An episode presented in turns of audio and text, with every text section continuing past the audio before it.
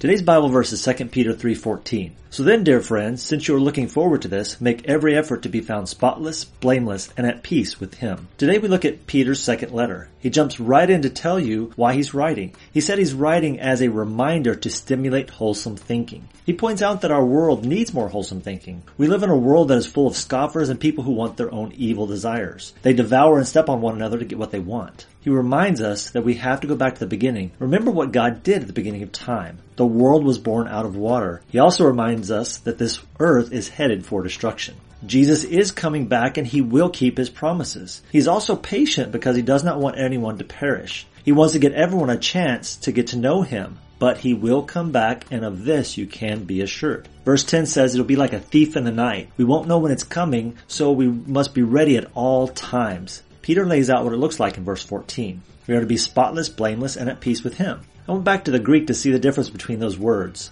Spotless means unstained or pure. This is the wholesome thinking that Peter's talking about. Blameless means without fault or unblemished. It means that even our actions are seen to represent Christ. At peace means an inner peace. It is a Jewish farewell blessing or a Hebraic sense of health and well-being.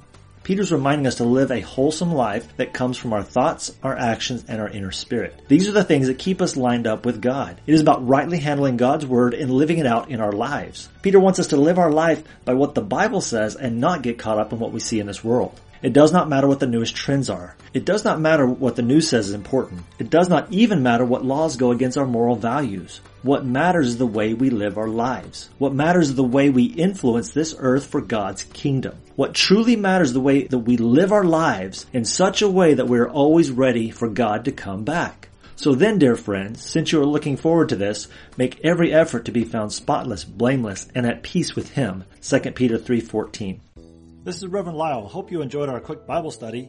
Remember to be blessed and be a blessing. If you want more ways to grow your faith and grow your business, visit ChristianBusinessRevolution.com where you'll find articles, trainings, products, and coaching for the Christian entrepreneur.